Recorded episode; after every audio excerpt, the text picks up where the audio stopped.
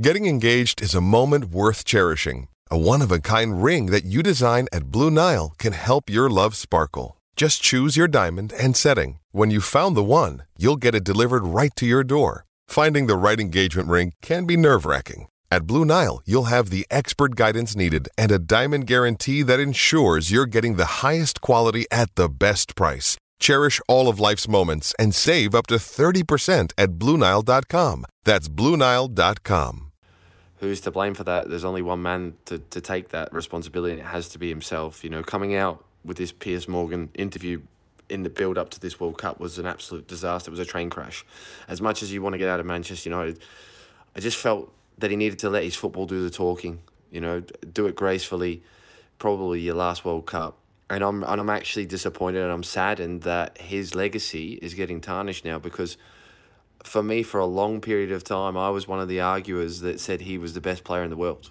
You know, he was better than Lionel Messi, um, and just on pure fact because he he was more human than Lionel Messi was in the sense of, you know, Messi's got this God's gift. Ronaldo's had to be the one that's worked hard and tirelessly and improved and adapted throughout his career. Wherever he's gone, he's done that. He's gone to different uh, countries. He's done it on the world stage.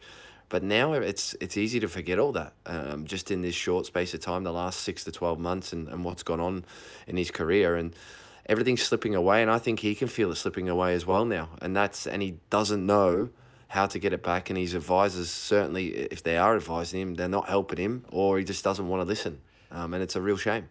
Quick one to round out this um, review of this particular game. Pepe, Bruno Fernandes. There was a few words after it saying, "Oh, Argentinian ref. everyone just wants Messi to play to win the World Cup.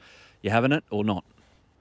Um, I don't even know why he's mentioned Argentina or Messi in, in the same discussion as the, the result itself. It's a bit odd and strange. Um, do I fear for that a little bit? Yes, I do. I think there is like the example of Lionel Messi not getting booked the other night against the Dutch for handball when he's give two yellow cards for exactly the same thing in that game.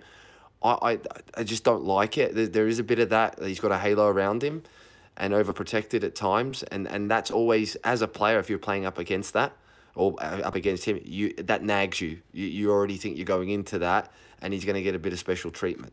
And obviously, everyone, you know, from a marketing perspective, um, it, the shit, every every fan wants him to win this World Cup. They're urging it. So human nature sort of tells you or says to you that there might be a little bit of leniency towards him into Argentina. Now, I don't want to put the referees in into disrepute, but everyone else seems to be doing it right now. The Dutch have had a crack. The Argentines have had a crack. Even England this morning, English punditry and everything's having a crack, even though they got two penalties. It's incredible.